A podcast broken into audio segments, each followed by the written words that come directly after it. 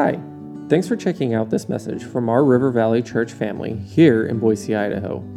We hope that it encourages and inspires you. For more messages, be sure to check out our other podcasts. For more content from River Valley, go to our website, rivervalleyboise.com. Enjoy this message.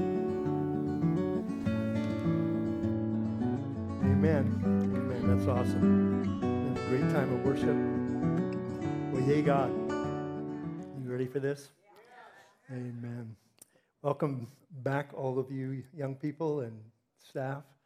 Heard some great reports from last weekend and looking forward to hearing more from that.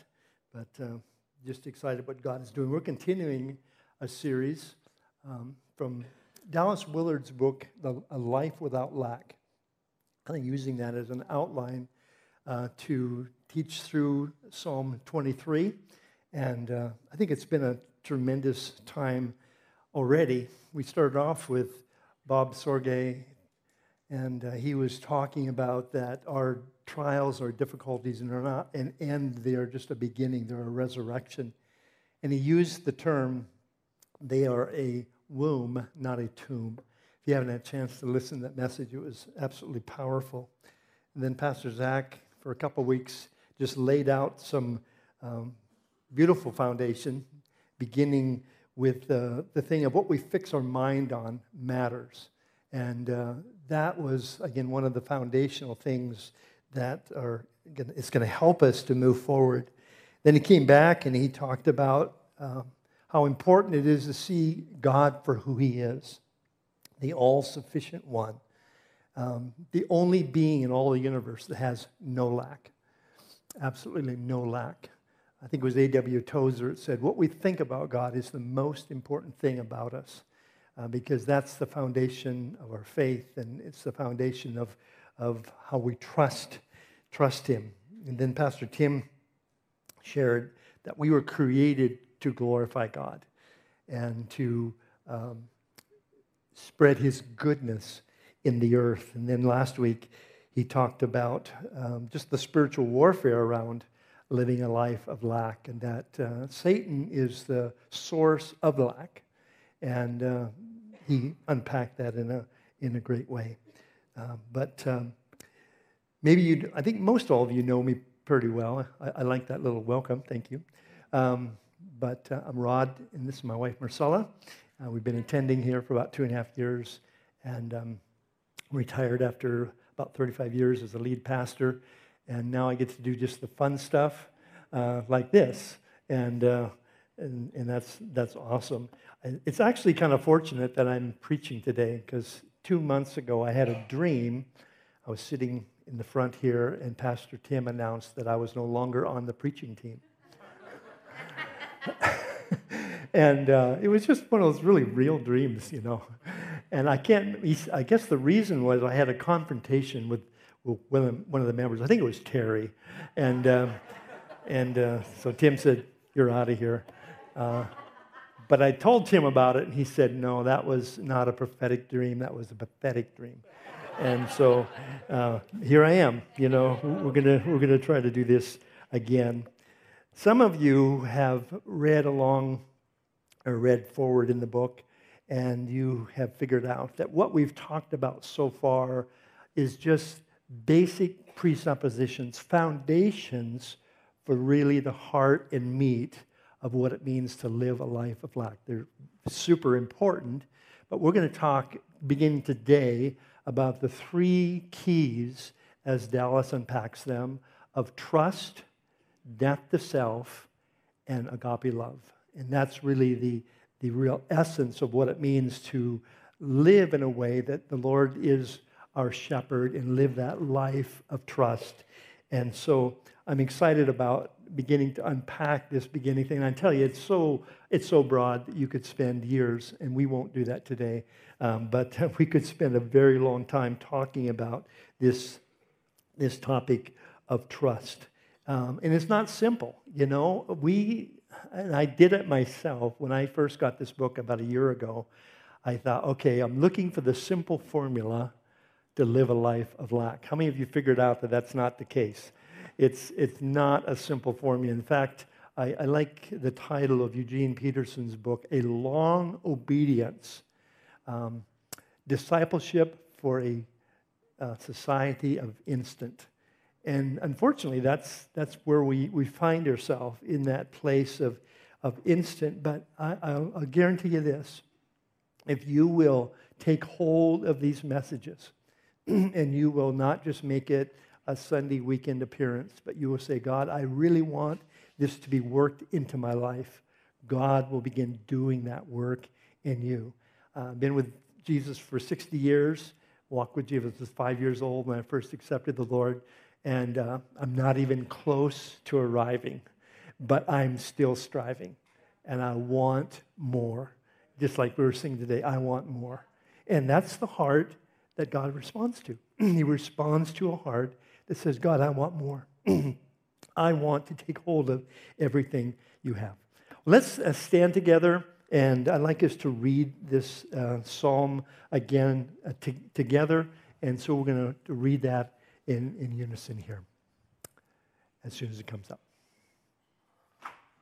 Maybe. We got it? Not quite.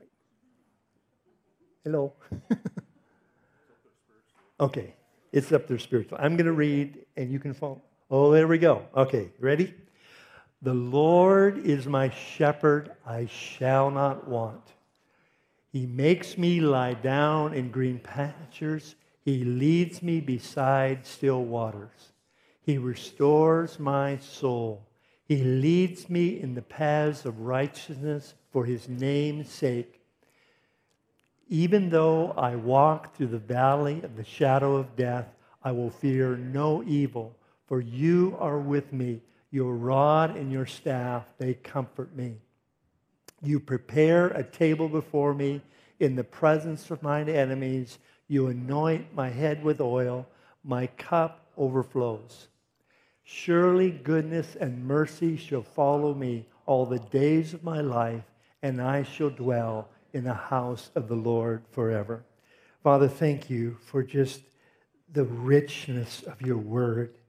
Lord, this written thousands of years ago by a man who pursued you, uh, a man that was called a man after your own heart. And God, today we want your heart. We want to be called like David, a man or a woman after your heart that desires, that longs for, that goes after you. And so, Lord, we pray today, come by your Holy Spirit and teach us. Lord, I just yield myself to you as your vessel, that God, you might speak through me. But Lord, we all yield ourselves as vessels to receive your word implanted that is able to save our soul. And Lord, we just thank you for this time and we just bless you in Jesus' name. Amen. Amen. I just wanted to welcome those of you online as well and uh, say it's great to have you. Thanks for, for joining us. I wish I could say I've got this figured out. I've memorized Psalm 23 when I was a young child and have read it more times than I can count. Um, but it's still a work in progress. But this is the good news. I think it was a work in progress for David. David wrote this psalm we don't know exactly the timing of the Psalms and when they were written, but he referred to a time in his life as a young man that he was a shepherd. And he uses this analogy of sheep and shepherds to uh, try to describe this interaction, this relationship with God that God longs to have with us. But I don't believe David arrived, not in any stretch of the imagination. I wonder, did he write this before he wrote uh, Psalm 51 and he had the downfalling with Bathsheba? Uh, I don't know.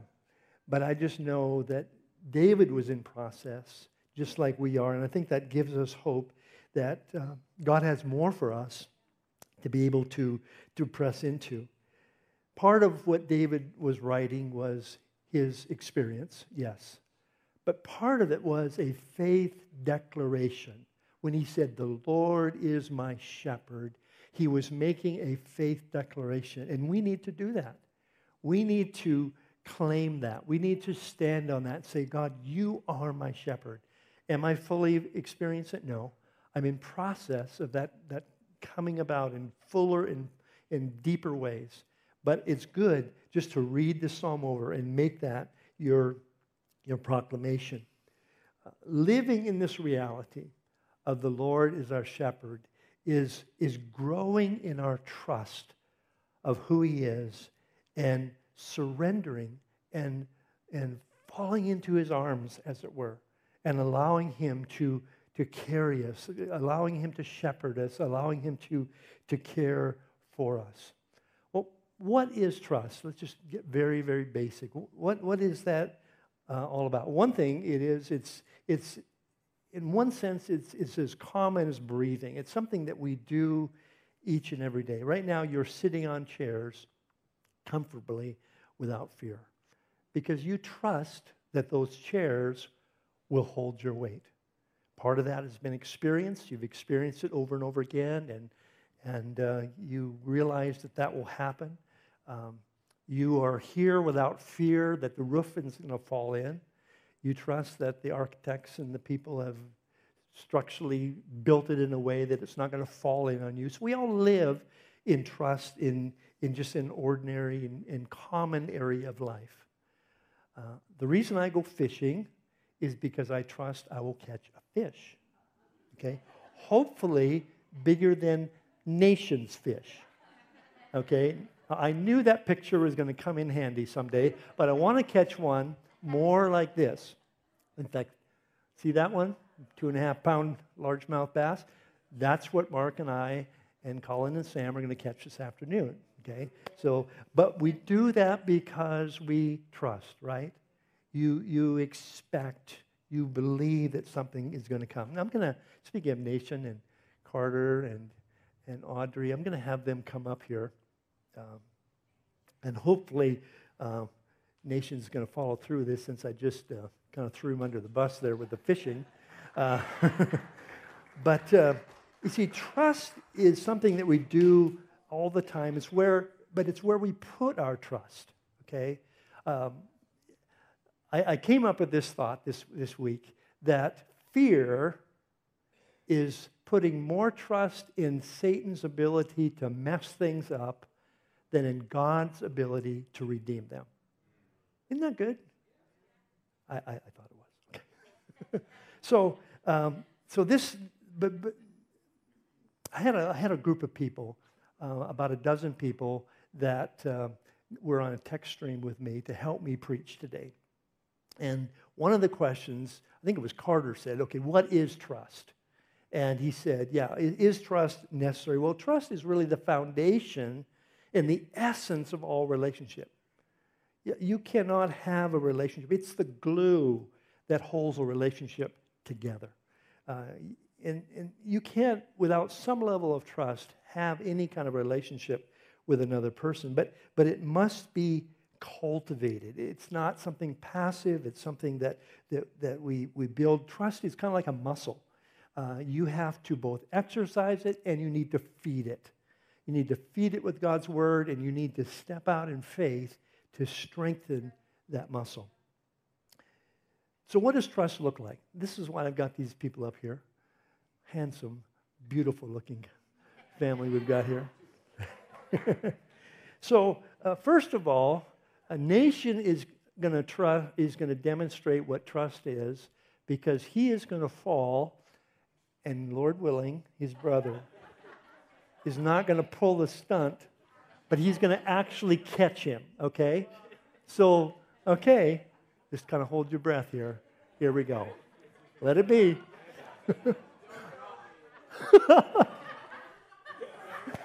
he's having a hard time trusting. that was good, huh? Okay, now, Carter, why don't you stand up here? Okay, Audrey, now you come over and you catch him. No, we're not going to do that. you see, because that's the lesson from Zach's message about we need to trust the all sufficient one, right? That's why we need to know God. We need to know that He is capable, that He is able to catch us. And that really is a pretty powerful illustration because to one degree or another, all of us are holding back on our trust of God. Will you really catch me? Will you really take care of me? In the dark place, in the hard place, will you be there for me? That's why people are not Christians, is because they don't trust God. They don't trust that God will be there for them. They would rather trust themselves than trust God. That's kind of what it boils down to. But as we are learning to grow in our level of trust, and by the way, by the way, there are levels of trust, okay? Trust, we, sometimes we think of trust as binary. Either we do or we don't. But you notice, Nation, he kind of hesitated a little bit. He thought, I know my brother. and and we, we have levels of trust. And Dallas really um, lays this out well in, uh, this, in the book there, in this chapter 5. So, as I said, trust is something we grow in. It's like a muscle uh, that we both, both have to feed. We feed with the Word of God, we feed by getting to know God and to understand His ways. And we exercise it by being obedient to what he calls us to do. And so the first level of trust that uh, he talks about is the trust of propriety. Now, I had to look up that word propriety uh, to figure out exactly what he was meaning by that. And simply is the state or quality of conforming to conventional accepted standards or behavior or morals. It's okay, I'm going to have faith, I'm going to keep the rules, and if I keep the rules, God is going to take care of me. And uh, it, it's kind of a transactional faith. How many of you been there, a transactional faith? Yeah? Okay, some of you are honest, the rest of you are lying. Okay, uh, just, just so we know where we're at. Uh, but it's, it's something that we don't even know is there until it comes to light through a challenging time in our life. And, and this is one of the key indicators to know if you have a proprietary faith is when things go wrong, very wrong, very badly, when something traumatic happens, when, when a crisis comes into your life, the first thought that comes to you is, what did I do wrong to deserve this? I, I had all kinds of people as a pastor come to me in their place of crisis and, and wanting me to explain to them what they did wrong. That is a faith of propriety. It's a faith of trust. Now, it's not a bad thing, by the way. God loves for us to, quote, keep the rules. He wants us to do what is right. And there is great benefit in doing what's right. But the moment that we think that we are earning something, the moment we think that somehow that uh, is is the reason the doing good things, that God takes care of me, God needs to shake things a bit. He has to bring us to a place of understanding that true trust is a trust not based on merit, but it's based on His grace and on His goodness. This is what Dallas Willard says. He says, One of the things you find in people who have not suffered much is their tendency to believe in propriety. But when they have the sawdust knocked out of them a few times, they lose their great faith in propriety. Okay, we're going to take 90 seconds, everybody's favorite time, 90 seconds to discuss a, a, simple question. So, what I want you to do is pair up or group up in one or two groups. Take 90 seconds. This is the question have you experienced a time in your life when your faith had the sawdust knocked out of you? You know what I mean by that? Um, and you wondered what you had done wrong that God allowed you to be in such a difficult place. Okay? 90 seconds beginning now. Okay, time's up. Awesome. Did you, learn something? Okay, you can keep those secrets to yourself because what happens at River Valley stays at River Valley. So don't, don't tell on anybody, okay? So that's the first thing is this trust of propriety, kind of this transactional faith. Well, uh, Dallas in his book is, is really drawing from the book of Job. And uh, unpacking something for us to kind of look at what happened to Job's faith. And, and Job went from this, this being very uh, strong. I mean, God was bragging on him. He says, If you notice my servant Job, there's no one like him in all the earth. So, again, that trust of propriety was a, a good thing. God uh, gave him commendation for that. Um, but then, of course, the enemy comes. If you've read the book of Job, and he, and he just attacks him, and there is, and God allows it. God allows Job to go through uh, the unthinkable, losing his family, losing his property, losing his health. And, you know, we can deal with a lot of things, but you get losing your health, and that's, that's difficult, isn't it? And, and so Job went through this process, and he went into this place of, of desperation. And this is what C.S. Lewis says about pain. He says, Pain insists on being attended to. God whispers in our pleasures, speaks in our consciences, but shouts in our pains. It is his megaphone to rouse a deaf world. When God allows things into our lives, it's not his anger, it's his love. He is calling us closer. He says, I want you to learn to allow me to be your shepherd. I want to bring you into a place. And so that, that faith of desperation is a, is a really unavoidable step to being able to uh, grow in our faith and come to a place. As I was going through this, I was just thinking, you know, is, is it even possible uh, to really mature in your faith without difficulty, without trials, without disappointments, uh, without things that would happen to us?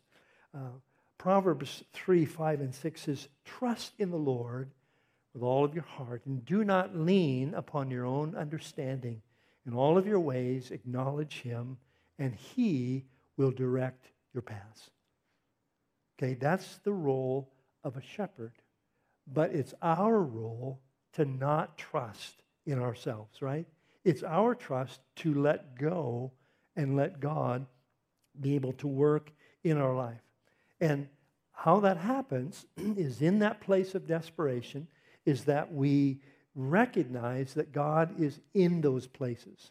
Uh, Bob Sorge unpacked this beautifully in that message when he talks about your trial, your difficulty is not a tomb, it is a womb. And, and uh, I can't go into re-preaching that because he did a fantastic job. But it's recognizing God in the middle of the difficulty. In the darkest time in your life, saying, God, you're here and you're with me. And you are shepherding me out of this brings us then to this place, and this is what God wants to really bring all of us into, is this trust of sufficiency, a trust of sufficiency. It's when you, when you come to a place of peace, even when God doesn't fix it. Okay? Have you been there? Have you been in a place where you're desperately crying for God to fix something, to make it right, to heal, to provide, and it's not coming? And yet, in that moment, you have peace. Yeah, I see some heads nodding. You've been there and you've experienced that place of the God of sufficiency. It's not a one time thing, it's something you come to again and again and again, and you grow into that place. Um, this is a rather long quote from the book Life Without Lack, but I'd like to, to read it to you. It says, Often God allows us to reach the point of desperation so we can learn how to trust. It is a hard lesson, but an essential one. The life without lack is known by those who have learned how to trust God in the moment of their need. In the moment of the need, not before the need, uh, the moment of need, not after the moment of need, when the storm has passed, but in the moment of need. For it is at that moment when everything else is gone that you know the reality of God. That moment may be a blood stained one, as with the faithful martyrs of Hebrews 11 or the stoning of Stephen from Acts 7, but it will also be a God drenched one. Excuse me. Some of you may say, you know, if I had known he was going to define lack and sufficiency that way, I wouldn't have bought this book. And I said, Amen. I understand, but life without lack is all about knowing the unlimited su- uh, sufficiency of God in the moment of need. When you are betrayed, abandoned, lied about, scandalized, when you are sick with a fatal disease, when your finances are going down the drain, and when you see your loved ones walk through the doorway of hell, that is the moment to trust. And in trusting, you will know God when you have nowhere else to turn except to God, and you turn to Him, your faith of desperation will meet the fullness of God, and you will taste the life without lack as you discover the depths of the faith of sufficiency. Isn't that powerful? Some of you recognize that because you've been there. Others are saying, you know, I've, I haven't really experienced that. But I trust that that is going to be a guide for you. That's going to help you when you come to that place that you can leverage your pain. You can leverage your disappointment. You can leverage the things that come into your life, not to push you away from God, because that's Satan's plan, but to draw you closer to Him. And there is no better tool to be able to do that. Coming to a faith of sufficiency is coming to a level of untrusting unwavering trust, rather, unwavering trust in your shepherd. Okay, I've rewritten uh, Psalm 23 in the Rod Enos version um, to put trust in there, but um, it's okay. this is how I would put it I trust you to be my shepherd and that you're going to meet my needs. I trust you to provide my daily bread and to satisfy my thirsty soul.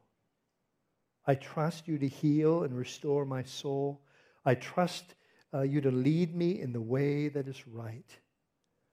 I trust you, even in the dark night of the soul, that you will give me hope, protect me from evil, leading and guiding me. I trust that even when it feels like everyone is against me, you will be you are there for me. I trust that you're going to chase me down with your goodness and mercy, and that I will be with you for all eternity. Amen? That's what trust is. it's a very practical thing to do that. In preparing for this message, uh, like I said, I asked about a dozen people to kind of help me as my preaching team. And so I got them on a text, and some of them were good at texting. Uh, others, I had to call them up and talk to them on the phone. But I had, it was great. I mean, it was just a, an awesome thing.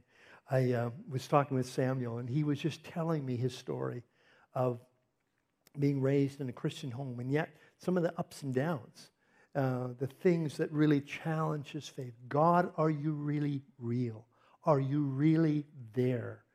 And I think all of us have been that. I can remember I was a pastor uh, of, I just become the pastor, actually, my first lead pastor position. And uh, I was sitting in my office and I had this wave of doubt saying, Is this just all a game? God, are you, are you really real? Have we just got this construct of Christianity? And I, I, just, I, I had to wrestle through that. I had to settle that in my heart. And, and of course, there's lots of evidence and lots of reasons to believe, but the enemy loves to bring that kind of doubt. And, and wrestling through that is it's normal. It's something that, that happens to us. And I was, I was talking with Rob uh, and, and he was telling me his story of, of just, uh, I think, three times being basically fired for doing the right thing and trying to follow the avenues to, to get things right. And, and his supervisors and higher said, no, just shut up. And he couldn't. He could not not be truthful and to be honest and to stand for what was right. And, and went through that three times. And I asked him, I said, Well, the third time, was it easier? He said, Oh, yeah. because I saw God's faithfulness. And so we build trust on seeing God's faithfulness, but you can't experience God's faithfulness without being in a hard time. We all want a miracle, right? But we don't want a reason for a miracle. Amen? But it's in that process that God draws us closer to Him, and we, we can see it. And, and, and there was others that, that uh, texted me, and Allison and, and uh, Sally and Minnie. Uh, but this is the summary. Each of them uh, had a different story, but common elements. They, they went through disappointment, loss, fear, worry, but in the midst of it, they learned to trust like they'd never trusted before. They saw the goodness of God, they saw the sufficiency of God. And that is what makes all of the difference in our lives. I believe that we are coming into a time, possibly even this year, where everything is going to shake like we've never seen shaken. Um, I don't say that as a prophetic word, I just see that as a common observation.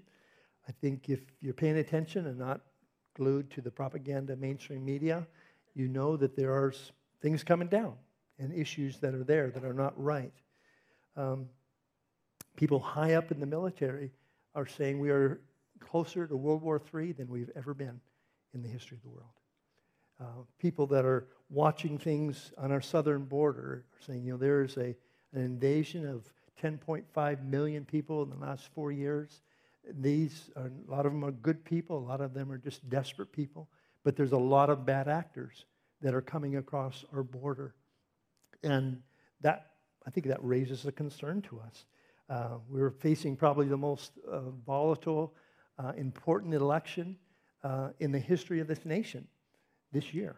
And so there's, there's things coming down. But that should not be a time for the people of God to be fearful.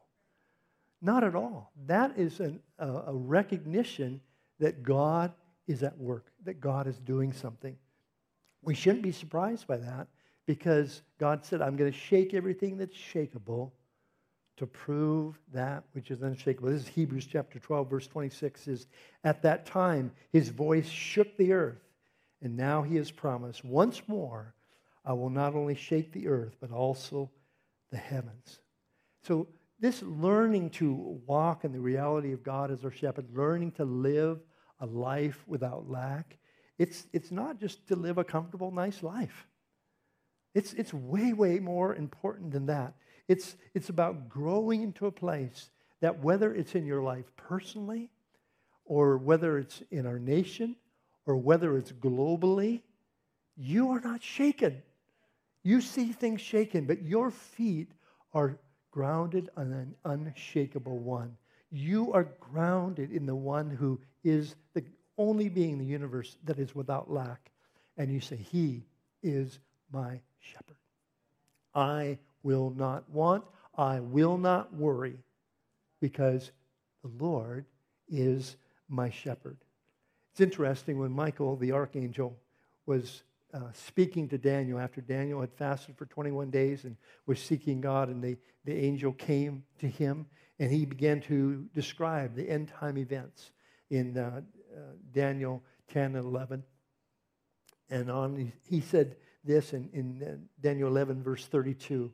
He says, By smooth words, he will turn to godlessness those who act wickedly towards the covenant.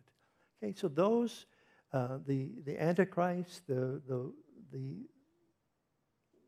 Antichrist, maybe I could say that plural, those who are against Christ, they are going to be with smooth words trying to bring deception.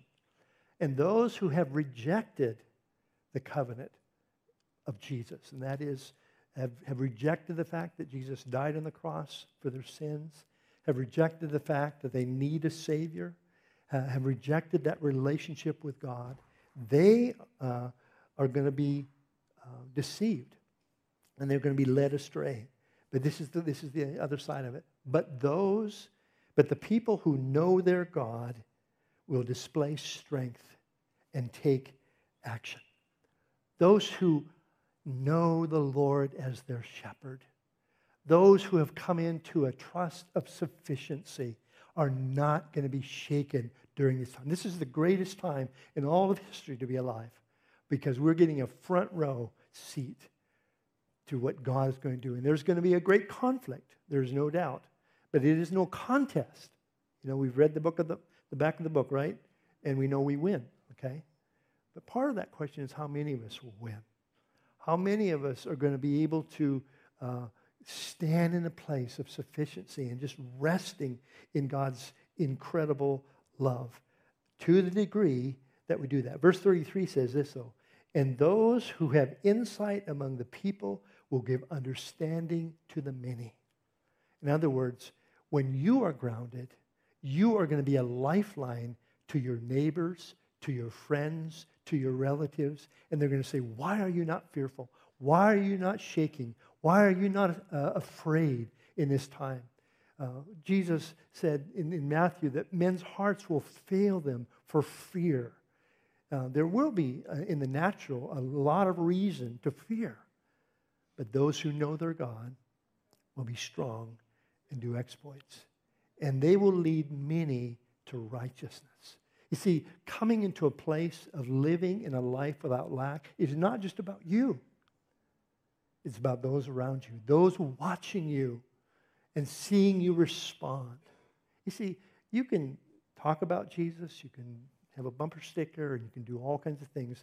But you know the true test of Jesus being in you is when you go to hell and back, when you go through the hard time, when you go through the suffering, when you lose someone close to you, when, when difficult things happen, people watch you through that. And they say, that person, they know the Lord is a shepherd. And they're in that place of trust. Hebrews chapter 6 and verse 19 says, This confidence is like a strong, trustworthy anchor for the soul. God wants to be your anchor in the middle of whatever comes your way. I believe it was a Barna or a Pew research. I recently heard this. I was trying to find the, the data to, to confirm it. So if I'm off on this, forgive me. But in the last uh, 10, 20 years, 20 million Christians, people who have called themselves Christians, who have identified as Christians, have become nuns. No, not Roman Catholic nuns. Uh, nuns, as in no religious affiliation. Okay? Atheist or agnostic. 20 million. Okay? And, and we've had some, some real public ones, you know, public worship leaders and even pastors and people that were, uh, you know, had a, a, a national-wide audience have, have turned away. What happened? How could that possibly be? Obviously, they did not know the Lord as a shepherd. Okay? They didn't have that anchor of the soul. Their, sha- their faith was shallow without any roots. And so they weren't able to survive those difficult times. Those difficult times caused them to become embittered.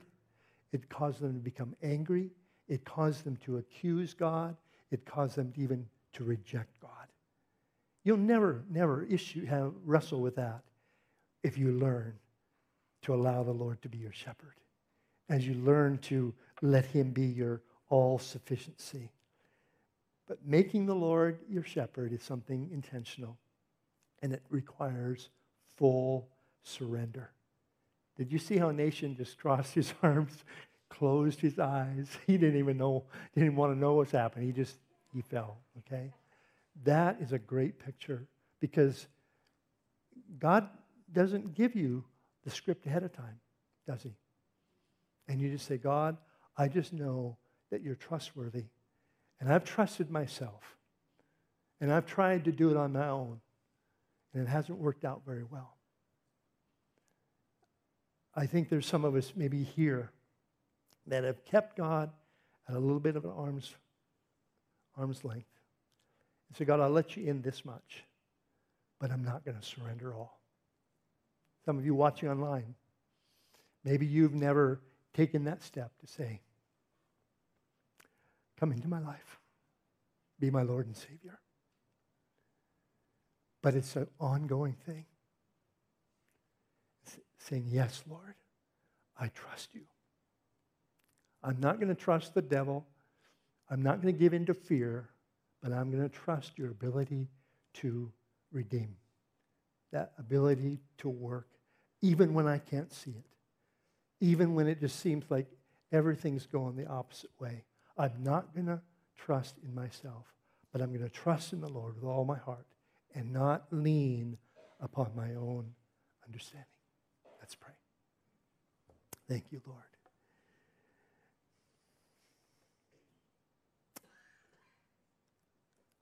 Father, you know our hearts.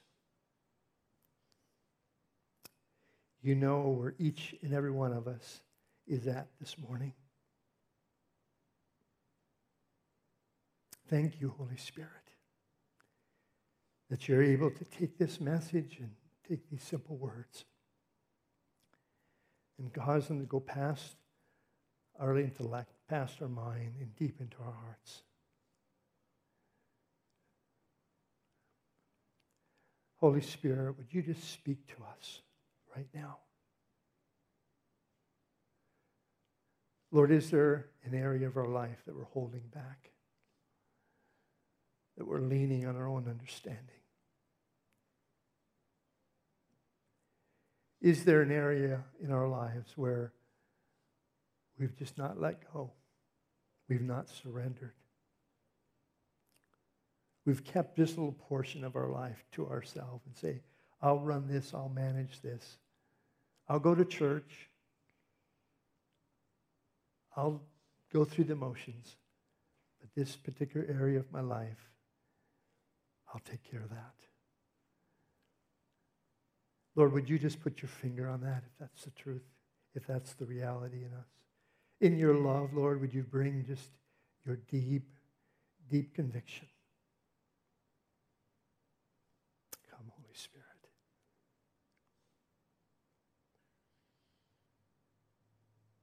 I just would encourage you to make note, to make a note of what he's saying to you, what he's bringing to your mind, what you're thinking about. And then taking that back to him, maybe this afternoon, this evening, and just doing business with God. And just getting that taken care of. I'm telling you, you don't want to hold anything back. Anything you hold back is loss. Anything you surrender is secure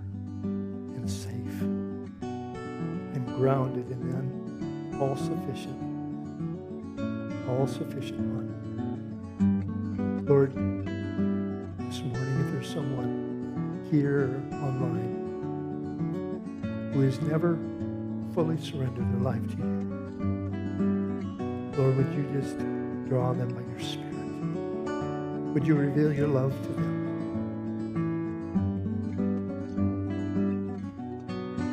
Would you convict them they need what you did on the cross, Lord Jesus, dying for their sin.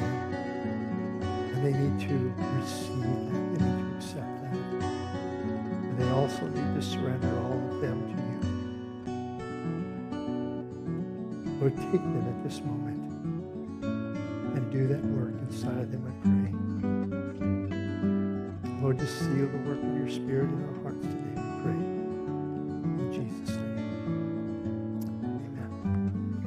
Thanks again for listening to this message from River Valley Church.